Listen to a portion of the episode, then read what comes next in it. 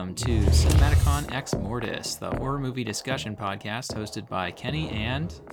Justin. Whoa! It's a different person this time. Uh, yeah, Heather is on vacation for this episode, uh, and I'm here with my old friend Justin. I'm the old friend. Hello. Yes, and actually, if you if you're a longtime listener to this show, uh, you've actually heard Justin before. Justin, you were on our Evil Dead episode. It seems like a lifetime ago. I feel like so much has happened Yeah, in Yeah. like all of our lives in the world. yeah, and honestly, I'd kind of rather forget that episode too because Oh, audio- there was like a whole problem with the audio, and it was kind of an embarrassment to not not to Justin at all, just completely to me because I totally fucked up the recording. That still was a lot of fun. Yeah, it was, and we've been looking for an opportunity to to do that again, and uh, here here we are. So um, Justin actually chose today's movie. So I guess another an apology is in order because at the end of the last episode, I said we were going to do Sleepy Hollow next time. Uh, that will be coming up. That'll be the next episode with Heather. Um, but for today, we are doing a movie that Justin is a fan of called Mom and Dad. Uh, so I guess I'll say the basic facts, and then Justin, you want to attempt the plot summary? I'll try. Yeah, I mean, it's not too complicated. Yeah. Okay. Um, I don't. I, I yeah. I, I don't think I remember any of the characters' names, so that would be the problem for me. But um, uh, okay. So Mom and Dad was released in 2017.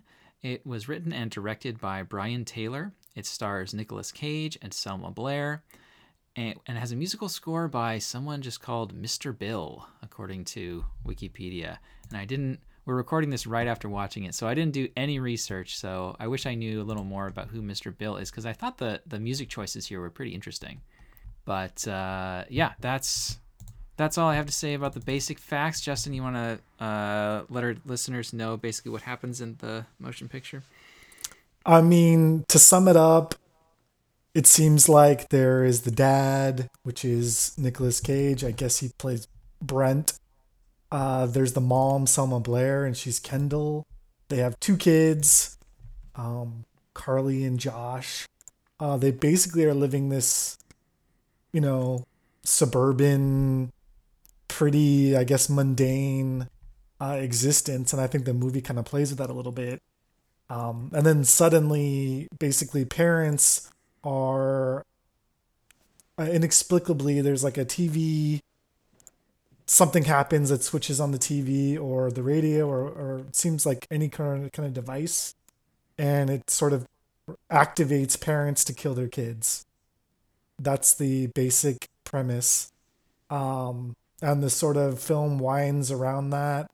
Um, and it's it's definitely like a horror comedy um but it's pretty wild and pretty fun but also kind of just like a dark film and sort of plays with that idea of parents are supposed to be protecting their kids right it's sort of like that age old uh, instinct that is being totally subverted Mm-hmm. Yeah, they they mentioned that in the film at one point on the news that people are talking about how you have a um uh, inbuilt instinct to protect your kids that you'll do anything to protect them and what if you could just reverse that instinct so that it does the opposite thing?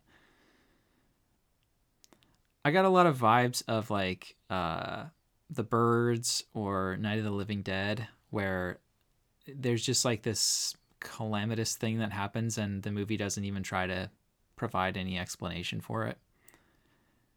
Yeah, I, I read a lot of reviews that kind of um, talk about that in the sense that like it, it doesn't even attempt there's never any reference to it um, even at the end where a lot of movies will kind of be lame like i'm thinking of well it's not really at the end but something like cabin in the woods right where there's like someone behind the scenes that's like manipulating it or you know Mhm. whatever it's literally just like this is happening and if you buy into that i think that you know you're gonna have a good time with this movie but if you can't get past that fact, then it's kind of yeah. Yeah, if you're kind of continually waiting for the story to kind of widen out and for us to figure out like what's really causing this, and then at the end they solve it. Um, no, that's not wh- where it's going. But I personally, I really prefer that kind of story. Um, I mean, this kind of story to the kind of story where it does that. Like, I'm thinking of another fairly recent horror movie that I saw called A Quiet Place. Did you see that one? Is yeah, It's that's Jim from The Office. Yeah, and his his real life wife, right? Yeah. Yeah, I saw that. So I don't think that's a terrible movie, but one thing I didn't like was the it did that at the end, right, where they figure out the solution to the problem of these alien monsters that you have to be silent in order for them to not eat you, and it turns out to be this fairly simple thing that it seems like probably all of humanity working together would have found this before Right. now. Somebody. Um, yeah, and uh, and I don't know. I just I don't feel like the film really needs that. Uh, and uh, but yeah, I do think it's like it's neat that this movie takes this uh, this premise of something horrible, some horrible disaster going on. Um, ra- you know, suddenly happening randomly, and the characters just have to deal with it. And they've invented a really interesting version of that whereas it seems like like there were there were some early attempts at this kind of story in the horror genre like the birds and like the last man on earth where it's like a vampire takeover of the world and then George A. Romero did Night of the Living Dead and then it seems like ever since then everybody's been like oh cool yeah we'll just do that again and there's been like 8 billion zombie apocalypse movies which all kind of have that same formula where it's like zombies are suddenly attacking there's no explanation but the group of characters have to try to survive um, and not a lot of people have been working on well okay is there some more interesting thing that we can do other than have dead people come back to life and start attacking people. And this is a pretty interesting idea that the people you love most which i guess is pretty similar to zombies too right? Because zombies they come back and they're often people that you knew when they were alive. And so there is this similar thing of people you love trying to kill you and you have to kill them. But this like just makes it all the more horrible and visceral because they're still themselves other than the fact that they want to kill you they're not mindless yeah, and I think like some of the best acting and the best I don't know, maybe even dialogue happen when they kind of break from their insanity and they're just like dealing with their midlife crises and like their marriage. Like it, it, I think it's so interesting how like the Nick Cage and Selma Blair characters like are working through stuff in their marriage through killing their kids or Hmm. attempting to kill their kids. I mean, that's what it kind of seems like, right?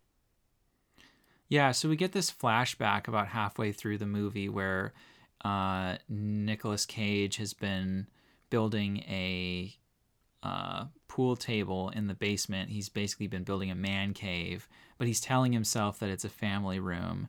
And he kind of has like a mental breakdown when his wife makes him realize that what he's doing is this very typical midlife crisis uh, dad thing. And he just doesn't want to think of himself as an older guy who's tied down with a family who did whose life didn't go where he wanted it to go.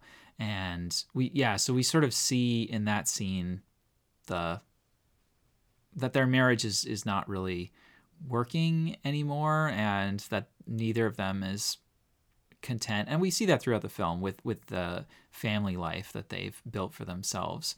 So um yeah I, I definitely can see that in the last third of the film once the two parents get together they start working together to kill the kids. And at first it's more um how would you say? It's more like oh that's what you want to do that's stupid you know like they're kind of still Combative. not they're not on the same page but then they eventually become more like mutually supportive and Nick Cage is like, "Oh, I love this idea. You know, I love you." That kind of stuff. like, good job, honey. Yeah, like, Yeah. well, she gets a, you know, good idea to kill the kids, and I'm just like, I don't know. I just think it's hilarious. Like, um, I do think it like one of the weird logical kind of inconsistencies is like, like you said, they they seem to only want they're they're normal except that they want to kill their kids, Mhm. but then it seems like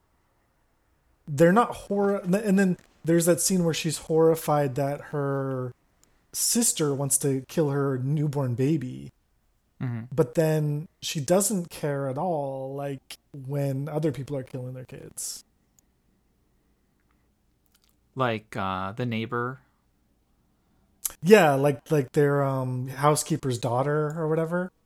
Oh right, yeah. they, sh- they didn't care at all. They're like oh that's what that mess came from or whatever the f- hell they said. And so that kind of made me like i don't know. They're willing to kill people that are in their way hmm but not kill people that are not directly involved in them. Like I don't know. I guess that's just a minor thing, but maybe I'm overthinking it. Obviously, Yeah, I think maybe because this is so similar to a zombie movie in the setup, and zombie movies are kind of famous for having like a set of rules that the zombies rigidly obey. Um, we're kind of primed to expect that kind of information here. Like there, there is going to be some kind of set of rules that dictates the way the evil parents will behave. Um, and so, yeah, I, I kind of had a moment like that too, where I was like, hmm, where um, they're about to kill the kids and the doorbell rings and they just stop and like go to answer the door. And it's Yeah. like, well, it seemed like they were willing to ignore like much more like pain. things like yeah, exactly. getting shot like Yeah. instead of rushing to the hospital they're gonna continue to try to kill their kids but they but well they do have to answer the door like why why that um but i i forgave it though because the what happens next is that their parents the grandparents show up and start trying to kill them so then they're having to fend off the grandparents while also trying to kill their own kids um, and that whole complication of the situation was really funny and and fresh and cool. So it's okay. Exactly. Like you kind of forget, but then it's it's kind of like a weird. I like that they did that, right? Like everyone from infant babies to elderly, uh, you know, parents or whatever are all out there doing So- what they can. Yeah. So it's just occurring to me that for those of our listeners who haven't seen this film, we might kind of come off as a couple of psychopaths uh, throughout this whole conversation to this point because we're we're talking about how like fun and cool and amusing all of this stuff is, but really, it just when you say it, it sounds just completely horrifying. So, what is it about? Like, how is this a horror comedy, and how is it that the film uh, lets us not take this as seriously? I mean, you know, I, I read through a bunch of reviews with in this, and there are people that thought that this was like, you know, a a sort of like snuff film esque or something, you know, like people getting off on kids getting killed.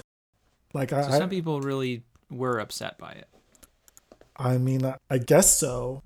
Um, the idea of killing kids uh, as well as infants that are just born. Um, you know, the movie had a pretty startling scene with all the newborn babies. You know, that kind of iconic in their little uh, in that waiting room. I don't know what the hell you call that thing. You know, where newborn babies go to chill Mm-hmm. um and all the dads are on the outside window um just staring like obsessively getting you know and we kind of know that they're kind of getting ready to kill their kids and stuff or they want to anyway um It's one of several scenes where it, it's really clever the way the film recontextualizes what appears to be sort of normal parental behavior. Like it's it reminded me of the scene earlier on where all the parents are um, up against the fences trying to get their kids out of school. Um, and that's the kind of thing that you really would see if there was like a bomb threat at the school or there, there was something dangerous happening. The parents would all be there saying you know where's my son? I need to get him away from here. Um, and then yeah like you do see parents kind of looking in through the window like that at the newborn babies in a hospital. Um, but it's just for a very different reason than the reason that we know is is going on in the film yeah, I mean, I guess back to your original question on what makes it a horror comedy. I mean, I think a lot of it is that even when they're killing their kids, there's just sort of this hilarity going on. Um, Nicolas Cage, I think, is kind of in his element as just, I feel like he's crazy even when he's not trying to kill his kids, right? He plays this kind of crazed guy and we see him screaming into you know nothingness or whatever he's doing um and we get we get a good 20 minutes to establish a comedy tone before the craziness starts too where we just we're just seeing their home life and we're seeing the kids going to school and there's like a lot of pretty funny jokes going on with like we're we're seeing how the parents, uh, the older generation, kind of like appropriate the youth lingo. Like the mom's uh, friend that she does yoga with is saying, um, uh, "Peace out, yo." I think she says at one point. You know, there's stuff like that. So it's like it kind of gets you into this mindset of a comedy.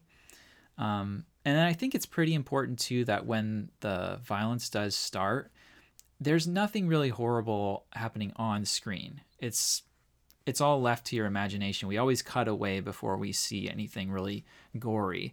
It is a fairly violent film, but the really all of the like horrific violence that happens on screen happens to I would say either the parents or to the uh, boyfriend character. Yeah. Um the I've heard people talk about the clothes hanger thing mm-hmm. as being like a pretty tough to watch, I guess, scene where he gets yeah, he gets stabbed through the cheek with a clothes hanger. Yeah, and I mean that's I guess pretty graphic, but um yeah, most of it is cut away. There are some kind of harsh parts um, but nothing. It's not like a torture film or something. You know what I mean? It's not like a Hostel or whatever. Yeah, and I think crucially, we don't actually see any children getting killed. Yeah, that's true. Like you know, they it's still it's basically just suggested. Um, with with the exception of the boyfriend character. I mean, he's he's a little older. He's a right, teenager, right? But I, I do think it's like it's a little it's a little weird that they went with like you know having him be the one black character and he's the one who really takes the abuse in the film. Yeah um and he how he kind of has the sort of stereotypical um kind of abusive drunk father as an African American dad or whatever. Mm-hmm. Um, some of those are pretty problematic, and then what the one Asian character is like very, um, sort of stereotypical.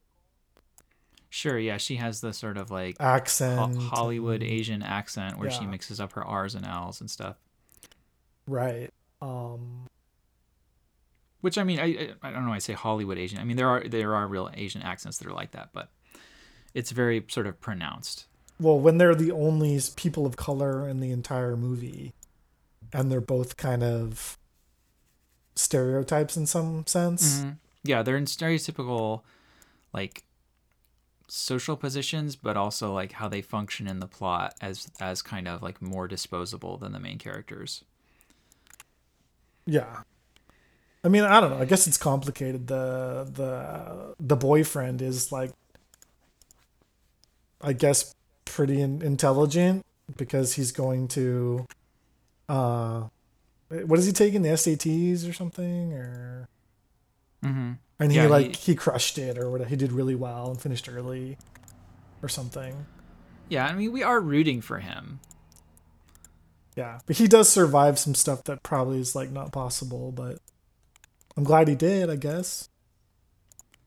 Yeah, he's he even survives like the second time that he gets like yeah, horribly down the stairs. Yeah, yeah, like lands on his back or uh, for sure. I don't think he would survive that, but I think that's the other part of the that adds to the dark comedy is the amount of abuse people are taking, and they kind of just keep going, you know, mm-hmm. like um, especially at the end when Nick Cage's dad shows up and he must stab him what 10 15 times? Yeah yeah. I thought it was pretty funny that he doesn't bleed out after that. Right yeah and then we see him tied up at the end and um i guess he's fine. I don't know. Yeah. He'd be dead but yeah. He also survives an explosion and um other shit yeah, too. so yeah, so the violence kind of is on the slapstick side for for some of it. It has that sort of Evil Dead vibe to it. Yeah, and like it, to me, it reminded me of that, or um, like kind of like a Kill Billish, you know, a little bit. Like it's just kind of over the top, and nobody actually. It, it doesn't like hinder them to get totally incapacitated or whatever, hit with a hammer, hit with this or that shot. Mm-hmm. They just kind of brush it off or whatever um, and keep going. But I think that mixed with just the dialogue and the sort of breaking the ins you know the sort of insanity that's happening with you know funny breaks to normality sort of also lends to that sort of dark comedy or horror comedy versus just a horror film you know yeah. I thought it was cool though how we kind of see some ways in which parents resent their kids. Like the the movie I, I don't think it hits us over the head with this too much, but there's like a clear I guess um subtext to this whole scenario, right? Where um the parents resent the children essentially for stealing their youth. Like because these kids are alive and as old as they are, it means that I'm now as old as my dad was. You know what I mean? Like you don't you don't want to think of yourself as that age. Right. Uh, there's a lot of references to that. I mean, it seems like that that's where their that's where their midlife crisis is kind of deriving from, right? Like sort of looking at their kids and seeing what they were capable of or what they dreamed of and um I think that's a very especially American sort of societal way to view things, right? Like mm. some people like living through your kid type of thing.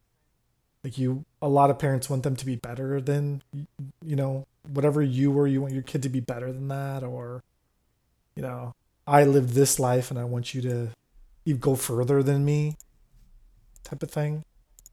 But they, but that doesn't really seem to be what's going on here, though. Like, they're not putting all kind of kinds of pressure on their kids. No, I just mean like being unhappy with, you know, being sort of well off, being in this sort of suburban environment, like I don't know. I, I guess I just think like the idea of, of never having enough, never being happy with where you're at.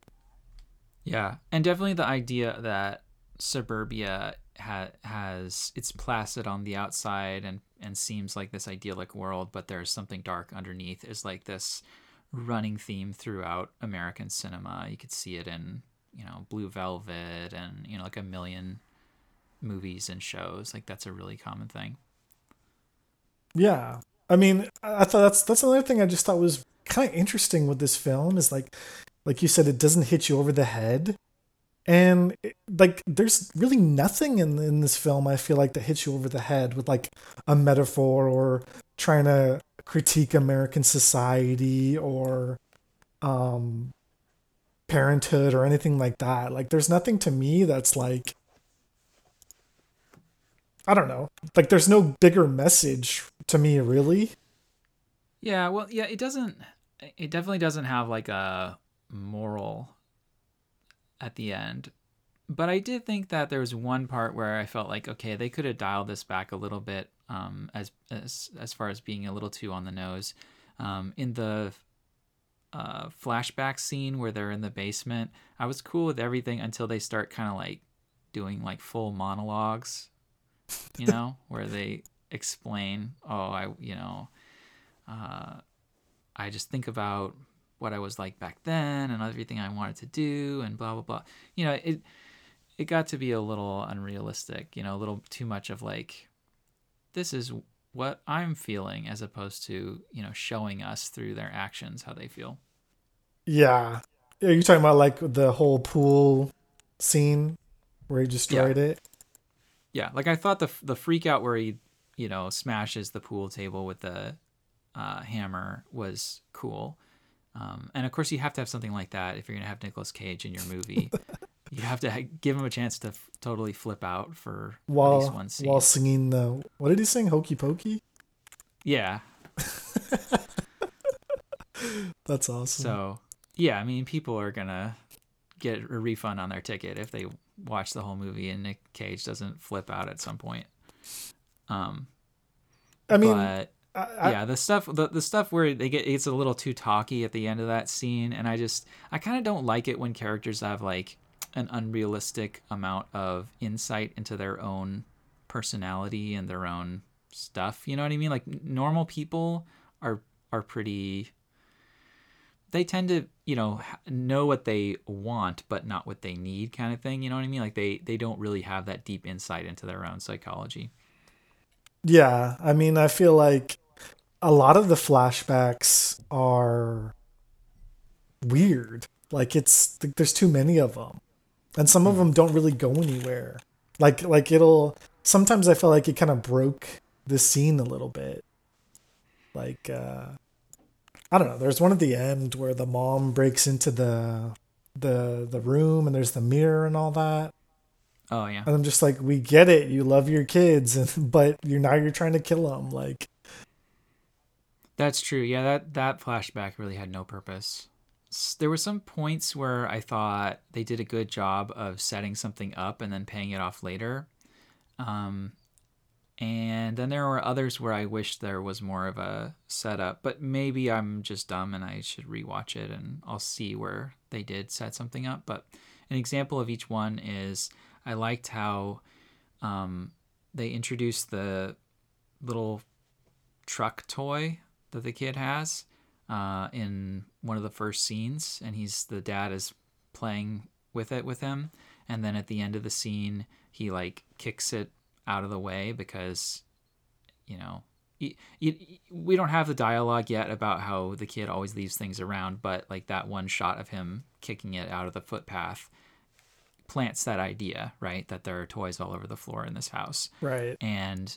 then at a crucial moment later in the film maybe 20 minutes later um, the dad's trying to catch them and that's the thing that that saves them as he slips on the same truck toy and uh, knocks himself out. Yeah, um, and then they kind of go back for one more thing where in the flashback that follows we see you know at one point he complains like one of these days i'm going to trip on one of those toys and it'll send me to the er and so it's kind of like well that would be a setup if you had had this in chronological order but um, it's just kind of like a little i guess wink towards aha yes we know that that is going to happen um, but a thing that I thought they could have set up better was um, the daughter has like a little trap that she sets up that causes an explosion when the parents open the door.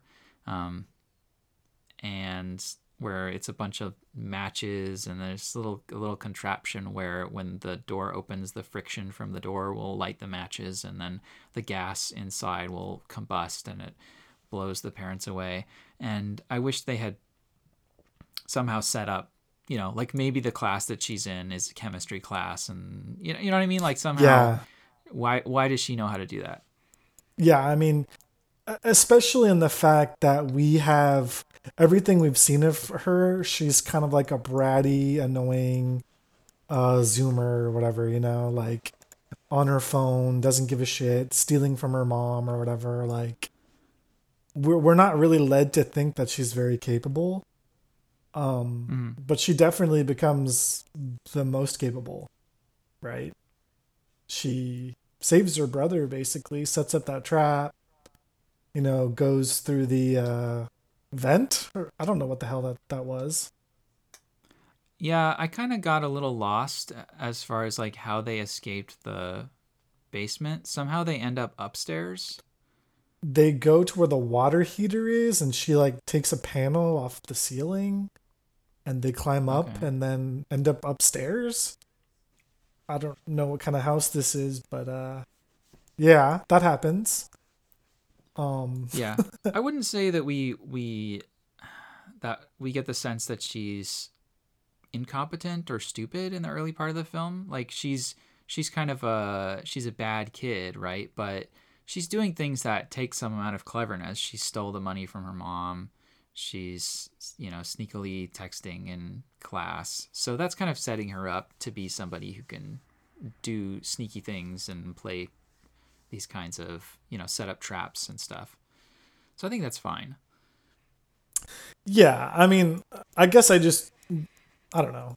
Like, I just agree with you in the sense that for all the flashbacks that they did do, you know, with the dad, the dad, um, having the popsicle with the kid or whatever, um, and I can't remember what else there was.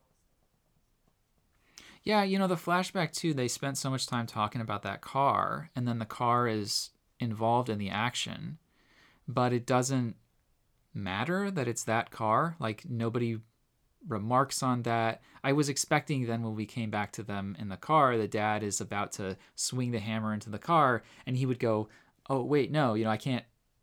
I told my dad I would never mess up the. You know what I mean? Like Yeah. somehow the what we learned during the flashback about the car would then come into play in the the main action, but it, it didn't. Well, Um, es- so yeah, I guess I agree. especially that it was his dad's car, right? That he loved Mhm. and polished every day or whatever. So you would think neither of them would want to. I don't know. I feel like it could have been a cool scene where like the the little boy was like threatening to destroy the car or something, and Yeah. and then they're both like they both stop killing each other and they're like no or something. I don't know. Like Yeah, it no, just I definitely expected something like that to happen. yeah, it would have fit with the comedy, but also just everything that's happening. But Yeah, and just kind of like storytelling rules, right? Like you don't set something up for no reason. Yeah. I don't know, like it. I guess I forgot to ask you though to mention um, to listeners that Kenny said that he would never watch a, a Nick Cage film ever, but you broke your rule for this film of all films. That's true. I mean, what, first of all, I want to know what's the origin of you never watching Nick Cage. I mean, other than the obvious, um, I guess you're not a Wicker Man fan or something. I don't know, but what, what's the origin of that, and why why'd you choose to to watch him finally? Well, so I just um when I from when I was like a teenager, I think what it was was um in my history class when I was in high school, they made us watch National Treasure. Oh my god! Uh, and that movie is so god awful. And I just found Nicolas Cage's performance particularly grating, where he says like, "I'm not a treasure hunter. I'm a treasure protector." Um, I th- that that line stuck in my brain. Like his his whole shtick did not appeal to me. And uh, you know, maybe I'd seen him a couple other things, and he just rubbed me the wrong way. And so I just said, "No, I'm not. I'm not watching anything with Nick Cage in it." And then, like over the last like 20 years, uh, I feel like his maybe he he probably among film people, probably even then he had some cachet because he was already, I think, at that time in movies like he's been in like stuff by the Coen brothers and I feel like he was in a David Lynch film. So he already had been in some artsy stuff that film snob people would have said, "Oh yeah, Nick Cage is actually a serious actor." back then, but I was not such a person at that time. Uh, and um, anyway, in the time since then, I feel like his his uh, uh, place in the culture has only continued to grow, and I hear about him more and more, and so it becomes harder and harder to stick with my vow to not watch him, um, especially you know, with my interest in the horror genre, he's been in a couple things uh, that are pretty big time. I guess the biggest one is a film called Mandy that came out a few years ago, and I just heard a lot of buzz about that and kind of wanted to see it. I didn't get around to seeing it, but you know, now that I've busted my Nick Cage cherry, maybe I will. I'll go and watch that one too. So I, I, I I don't think he's as bad as I as I thought he's still not my favorite actor, but I can see what other people see in him, you know. And, and that's the thing is I keep hearing more and more people who really like Nicolas Cage, um, and they like that he gets so manic and he goes so over the top. And with other actors, I do enjoy that kind of thing. So I feel like I ought to give him another chance. Yeah, and I mean, uh, I think in a film like uh, this one, that sort of you know he can kind of come into his own like it kind of fits anyway right well it's like i said i felt like when he was not trying to kill his kids he was already pretty erratic and you know i don't want to say crazy but you know unstable. I guess. I i i, I did like that we um uh, we got some like endearing dadly behavior from him in the first scene where uh, he's playing with his son with the truck and it's a like it's a pretty morbid thing right they're hearing on the news about uh, mother who uh, or I, I forget the details but it's like a parent ran over their own child with their no it's car. it's the starting scene where she leaves the kid in the the car seat and the train it's like oh. it's like the very opening scene i think that they're okay. that they're referencing oh yeah by the I way that's I'm, that's how the movie starts s- i might have like not so we watched this over zoom and i might i might have missed that bit Oh. Well, it's like the very starting scene. There's a mom and she's a baby in the back seat and she leaves it on the train tracks and then just walks away as the train's coming. I see. And then it cuts to I don't know the start of the movie or whatever. Yeah. So anyway, he's like uh acting out that scene with the truck and a little action figure like no no no and then he like uh pours ketchup over the the action figure to represent the blood. Um, and I thought that was like, you know, that was a cute moment between him and his son. We see that like they genuinely like each other and, and get along. Yeah, um, and I think throughout the film, there's he likes his son a lot. Uh, we we can see other instances where they're bonding, um, and where he kind of tries to teach him life lessons or whatever and then the the password or whatever on his gun thing is the, his son's birthday. Mm-hmm. So yeah, so so I kind of that's what made me like Nicolas Cage a little more in this movie was I felt like he was believable as a as a caring dad in, in those moments, even at the same time that he is being kind of manic and zany. So speaking of the parents, the grandparents coming into the picture late into the movie, um, it was cool to see Lance Henriksen. That was a, a pleasant surprise. He's a kind of a horror movie icon, you know, a minor star of the genre.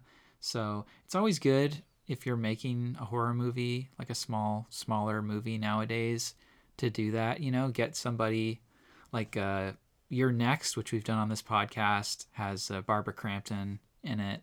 You know, if you can get somebody who's from the old times, you know, who's been in some awesome stuff that every horror fan knows and get them into a bit part in your movie. That's always cool. And he, he uh, it's a fun, it's a funny character too. Um, that um, Nicolas Cage, I think, calls him a dinosaur, and he says, "Dinosaur, I fought in fucking wars and shit." yeah, he's like, "What did you do?" um, and that that that also continues that whole kind of resentment thing too. You know, that yeah. he didn't turn out like his son didn't turn out like he wanted him to, or something. Um, mm-hmm yeah, I mean that's another the, the other weird thing. Uh, talking about the grandparents is the mom and the wife. Uh, I guess hate each other and they don't need any reason to just kill each other. and I thought that kind of played into like um mother-in-laws and I don't know, stealing stealing their sons away or something like that, right? I mean, it didn't. The movie didn't really talk about that, but in my mind, I was thinking about that. There's always that sort of, um, kind of cliche uh, that your son's wives or girlfriend or whatever are kind of taking them from you. Mm-hmm. Though the movie didn't really go play with that at all, but in my mind, I kind of thought that, um, that's kind of a trope sometimes. Yeah, and I think there's a lot of stuff like that in this movie where I think the movie's definitely deliberately um showing us all of these like very stereotypical cliched uh things that you see in a Hollywood movie about a suburban family, especially a comedy, right? Like the the parents who are fighting is like that. The the rivalry between the the mother-in-law and the wife, um, and uh, it's kind of like, yeah, just taking all of these same things and putting them into this crazy situation. Kind of reminds me too of um, Krampus. Did you see that one? I've never seen it, but I mean, I, I kind of know of it. But yeah, it's a, it's a similar thing. Is it like Christmas cliches or something? Yeah, it's like a um, Christmas family comedy kind of thing, like uh, uh, National Lampoon Christmas Vacation, you know that kind of thing. Only it's a horror movie at the same time. um, and yeah, I feel like this one is like that too. And and they sort of they play with it, right? So like at the end, we end up with um, the parents tied up in the basement.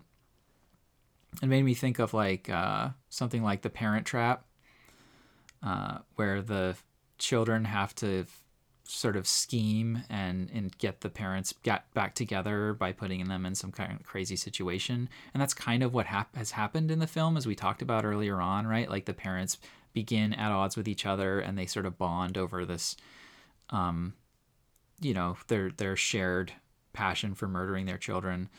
And um, so that's yeah it's like something that is very familiar and that you've seen a million times but it makes it funny when it's you know uh, in this new horrible context.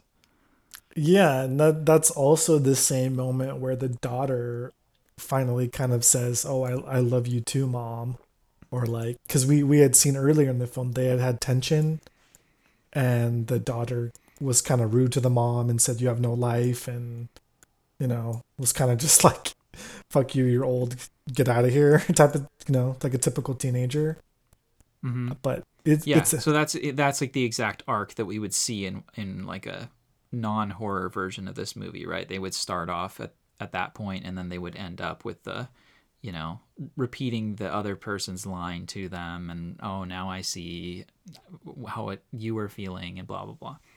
Yeah, I mean, she directly does that, right? She's like I want to let I want to trust you but I can't or I can't remember the exact thing, but you're making it really hard. Yeah. And then the movie ends basically. um yeah, and it's kind of fun that the movie ends there with no resolution to the actual situation but just because it seems like to me it ends at that point because this is sort of we've reached the end of where a normal suburban family comedy would end. you know, we've had that moment, that catharsis of uh, that we just talked about, and so now it's all fine, even though in this world it actually isn't. The parents are still like wanting to kill the kids. Yeah.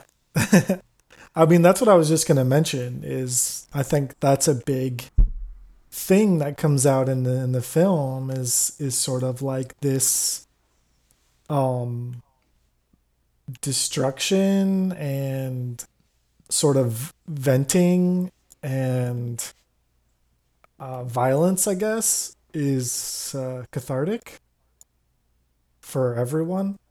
It seems, uh, it, or at least it lets out some real feelings. Yeah, yeah. Like we see that in the flashback where he like destroys the pool table with the hammer, right? I think that's showing us that there's all this rage boiling under the surface of these characters. So this is just like a um yeah, this is them letting that all out. Do what do you think about the fact that it's televisions that are causing all of this? Do you think they're trying to make any point with that? Um, I don't know. What I, we do get some scenes where yeah, the movie kind of focuses us on like the white noise on the television screen and that's the moment where somebody seems to go after their kids. So I think it there is like some to some degree an implication that that is causative, but I, I think it's left ambiguous. We also hear on the news they're speculating that it could be like a um, engineered virus, like a terrorist attack. Terrorists have figured out a way to get something into the water or something that um, that makes people do this. Combined with uh, the TV, or that's the trigger or something, or whatever's happening. The film is kind of interested in uh, how like people of different ages relate to media. Like the kids are always on their phone and like um that's one thing I really liked about the early part of this movie is that it's like just I don't know, I just like that it's set in the present day and it doesn't uh sort of pretend as if it's not because I see so many movies that they either will set it in the past, you know, like it's really popular to set your movie in the 80s or even the 90s rather than in the present day. I think partly because, you know, everybody having a cell phone at all times really makes it hard to tell a story uh, and have it be cinematic because so much of what people would actually do in a situation is be on their phone and talking to other people on their phone and etc and that's not really something you want to show in a movie just somebody sitting there texting or going on google or whatever um especially if horror it, if film. it is set in if it's set in modern day they'll just like kind of gloss over that fact and not you know like this movie had a they they they thought about that right like they figured out a way to kind of show have us have the um, text messages be showing up on the screen so that we can be seeing like how the daughter is having a conversation with her mom and a different one with her friend on her phone at the same time um, so i thought that was cool um, but there's not really anything else with the TV. It's not like everybody's. It's not like the movie's saying, "Oh, we spent all our time sitting in front of the TV" or anything like that. You know, which is outdated anyway. Um, uh, so yeah, I don't know. I guess I don't buy that this is saying anything about that. Yeah, I mean, it it just shows that the the TV is the cause, but it's not. Well, I don't know. I guess I guess I looked at it a little bit differently, in the sense that, like, old people are more likely to watch TV, and young people are more likely to get their stuff from devices. That's true, but the daughter does like the first thing she does when she gets to her friend's house is turn on the TV and watch on the news what's happening. Yeah. I mean, is that what you would do in some kind of thing? Panic? Um Or would you no, check I your probably go on the internet. Yeah. I mean, me too. And so I think that's and we're, and we're obviously a lot well, I don't know about a lot, but we're definitely older than those kids. um, and my first instinct would be my phone or the computer, uh, rather than the TV. But I mean, I, I don't know. I, I guess I'm I'm looking for like I I do this sometimes where I try to like I try to make it like smarter than it is or something. But I mean, you're right. There's just no real. They don't really give us any reason why. You know, they're not trying to say that. You know, kill your TV or whatever. As much as I was happy early on that they found a way to integrate the cell phones and everything into the story, they really completely drop that once like shit hits the fan, right? Like you would expect that the daughter would be on her phone calling 911 and, you know, finding out looking up maybe that trap that she sets for the parents, she could find a way to do that on her phone. Like why doesn't she why don't we ever see anything with the phone after that point? Yeah, and I mean I think that's a hundred percent like you said earlier, a lot of newer films just, you know, pretend that smartphones don't exist or whatever uh, because then they have to deal with the fact that you know like 99% of problems can be i don't know i don't want to say solved but you know you can try to find solutions that way. Um, and then they have to come up with some bullshit like oh cell phone towers are down or you know whatever yeah you never have a signal in a horror movie. yeah oh there's no signal um, but yeah you're right they just they just completely we know that she's obviously adept with her phone uh, we know that anyone of that age would, you know, that would be their first thing they would do.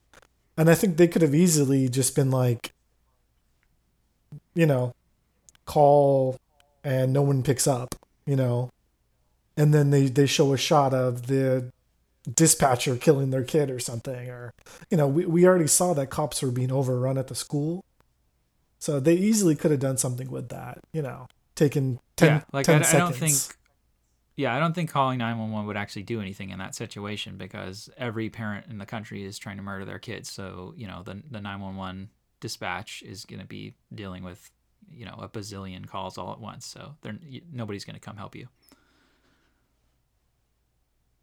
Yeah, exactly. So I don't I don't know why they just didn't, you know, deal with that. Or they could have done some other clever thing, you know, with um her cell phone getting broken or something. I mean, those are pretty cliche, but still, you know, they they could have done a million different ways with it. Um, one other kind of interesting thing I thought was was funny with this film was they tried to set up a couple of like really possible gory scenes, and then they never, and then it's just part of the joke. Hmm. Um, I'm thinking of a couple. One is where the the son hits Nicolas Cage in the head with a ball. Mm-hmm. And the the film kind of like freaks out like Nick Cage is gonna like and we know that parents have started killing their kids at that point and we think like oh shit is this the moment? And mm-hmm. then he's just like uh if you want to see like the age of 10 or something or i don't know what he says but it's just a joke you know like he's just joking with this kid. Yeah i think he says like age 10 is not guaranteed. Yeah. And then there's a moment where that idiot friend um puts her hand into the blender. Hmm yeah and the music gets all tense but then nothing happens you know um and I feel like that's kind of as close as this movie gets to like a jump scare. It's it's yeah. it's basically it's like pretty outright, you know. Most of it. Yeah, that's a good point. I, I do I did enjoy that there was a good deal of restraint with um not having jump scares. Those those moments that you alluded to did feel like I thought the first one that was fine with the throwing the ball at him. Um, it's building character at the same time, but the thing with the blender was kind of pointless, and it did feel a little more like, okay, we've gone another whatever five or ten minutes without anything scary happening, so we need to have something here to like increase the tension a little bit, even though like yeah, that makes no sense. Well, um Yeah, I mean that character truly did seem pretty dumb. Uh as opposed to the daughter. Um but but I just I didn't get what we were supposed to be afraid of exactly right there. Like that the, the blender would suddenly turn on. Or the mom would come and turn it on. Or yeah, I mean, it wouldn't make sense if she did. You know. Yeah, like the mom's like nowhere around. Yeah. I mean all all it did was show See, I don't know. Maybe they should have just said something like it's still cold or something or you know, there's it's still icy or my mom's home, you know, like she didn't say anything. But that's the moment she knew her mom was home. Yeah, but that is kind of like that's Chekhov's blender there, right? Like somebody's hand should go in that blender at some point in the film. Uh, or else why do they show it? Yeah. Um, so I'm not sure. I'm not sure. It's like in they say in uh, this is Spinal Tap. There's a fine line between clever and stupid. I'm not sure whether that's clever or stupid that they that they don't have anything happen with the blender? Is it smart, like they subverted our expectations by making us expect that to happen and then they didn't go with it? Or is it kind of dumb because like it's it's just there for no reason? Yeah. And I, I think that that's kind of one of the f- just kind of my overall sort of critique of the film is that it seems like I don't know if they just kind of had written a little bit like tighter of a script, it could have been like even better. I think, you know, close some yeah. of those those holes, follow up on some of the things that they set up. You know, um, which probably would have been great. Um, but yeah, I mean, you know, we're we're being pretty harsh. I don't know what they were aiming for in that movie. Yeah. I mean, I think it's supposed to be like a fun movie. Yeah, there could be layers of meaning that we're totally missing, but um yeah, I, I agree with you. I feel like it's it's it's definitely as clever as it needs to be. Um, and it's a fun movie. But yeah, there are points where I think it could definitely um, do things that are a little more clever. Like there are places where it would be cool to surprise the audience a little more. But definitely the um, for me, I guess the high point of the film was the the grandparents showing up. Like that's something I I did not expect that to be the person who was at the door, and then when it is, it's like, oh, this is perfect, right? like they're all crying, all everyone's trying to kill each other now. Yeah, I totally. It's that ramping up that you really want. yeah, I don't know like what I just kind of thought it was a fun film, you know. In general, I don't really like horror films. Um not that they're bad. I I totally kind of I totally value like the cinematic um value of of the sort of horror genre and I really like how so many horror films are actually you know, kind of critiquing some part of society uh, in a way, or exposing some sort of, um, you know, issues that are happening in, in America. Um, but I feel like that's one thing where I wish this kind of film would have done. Is had some sort of larger you know reason. I don't know. I guess that's just me because that would have just kind of elevated it a little bit and made it not just like this is just going to be a crazy movie where parents kill their kids. And um, there's no real reason for it there's no i guess my take would be it's like a satire of the hollywood family comedy yeah i mean okay but I guess that that's not really like an overarching critique of any part of American society. I don't know.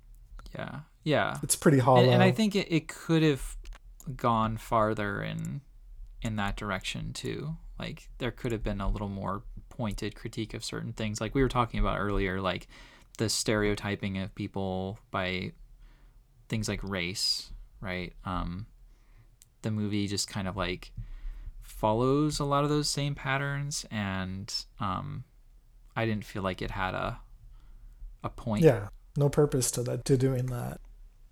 You know, horror comedy is just sort of one of my favorite genres of film. Like whether it's Evil Dead or Drag Me to Hell, Gremlins. Um, I don't know. I just kind of like that idea of um, having fun while sometimes violent or crazy stuff is happening around you. Because I think it, mm. it sort of makes it, I don't know, it's just kind of creative and I, it's kind of, I guess, I hate to say this, but it kind of just like subverts expectations of, of what horror is, you know? It kind of helps to redefine and nuance that genre a little bit. Um, Definitely, yeah. I mean, a lot of the best horror comedies are satirizing the horror genre itself, like Scream. Yeah, exactly. Um, but I guess it just it just depends how you how you take the films, like. And I think that so many horror films have the problem of sort of selling themselves, you know, and you can kind of tell with this one, like a lot of people have never heard of it and it, it totally sucked ass at the box office. I looked at that. Um, I think it made like a couple hundred thousand, and it cost them six million or something. Wow. Yeah. So I mean, it was a huge flop. Right? There's no other way to describe it. And I think I, I remember really clearly in high school. I don't know when it was, but a bunch of us went to see Drag Me to Hell in the theaters. And, you know, if you look go back and look at the trailer of some of these horror comedies and they try to sell themselves as horror films. And people go in expecting you know texas chainsaw or the conjuring or you know whatever the hell else.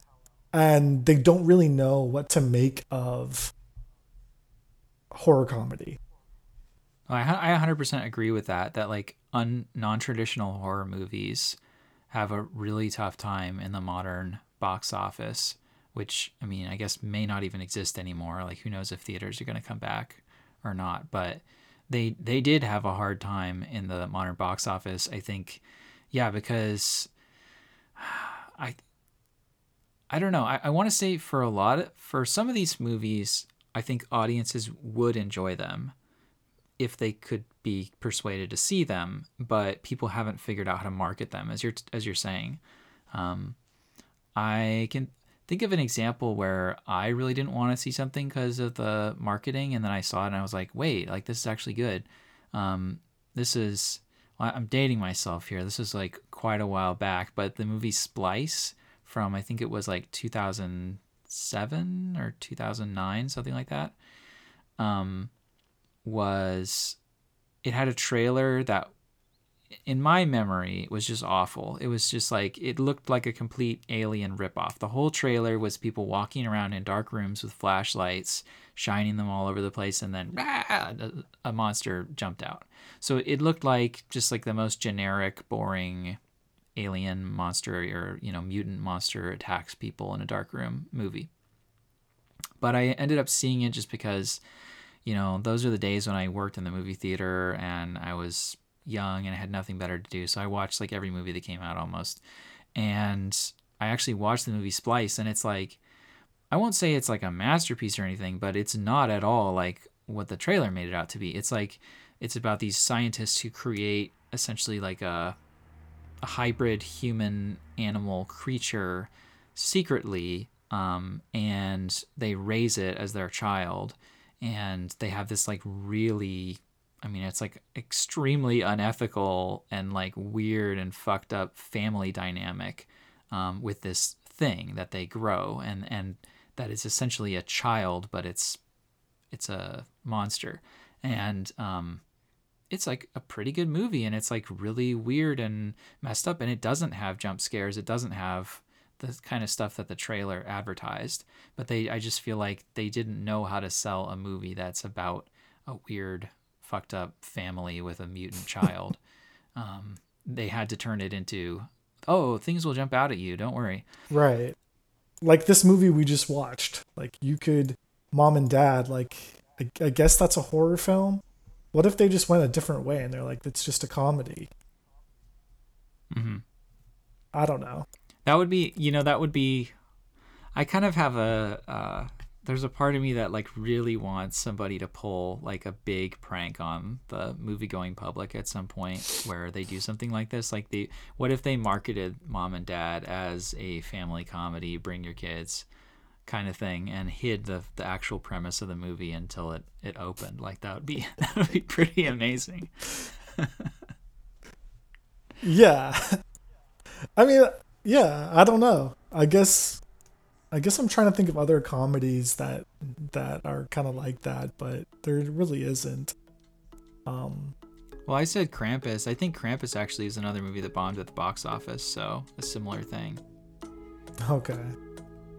Well, uh, I guess we'll wrap it up. Um, it was uh, fun having you uh, on the podcast, Justin.